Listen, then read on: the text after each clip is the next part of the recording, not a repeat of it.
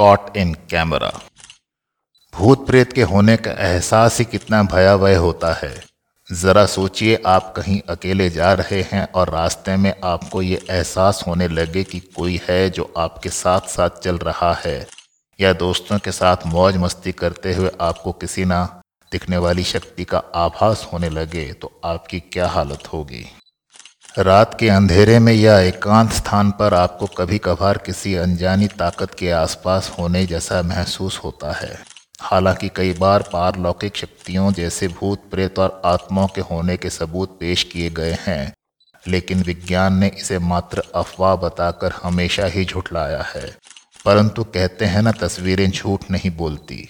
आज हम आपको अलग अलग काल से जुड़ी कुछ ऐसी तस्वीरों के बारे में बता रहे हैं जिनमें अनजाने में ही कुछ आत्माएँ कैद हो गई हैं, यानी खोस्ट कॉट इन कैमरा।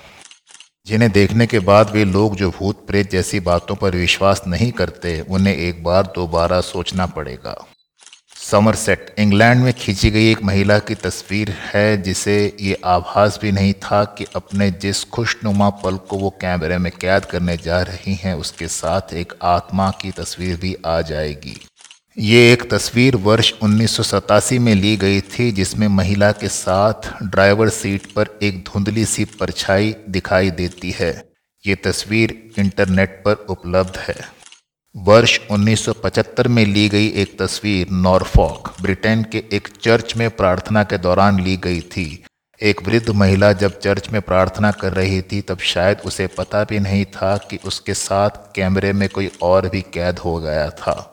1940 की एक शाम एक व्यक्ति अपने बच्चे की कब्र पर गया। अपने बच्चे की याद को अपने पास रखने के लिए उसने इस कब्र की एक तस्वीर ली।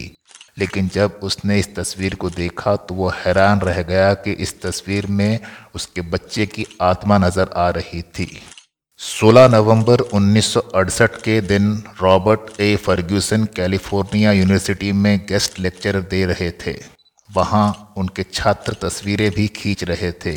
लेकिन जब ये तस्वीर सामने आई तो रॉबर्ट ये देखकर हैरान रह गए कि उनके साथ उनके मरे हुए भाई की आत्मा खड़ी थी।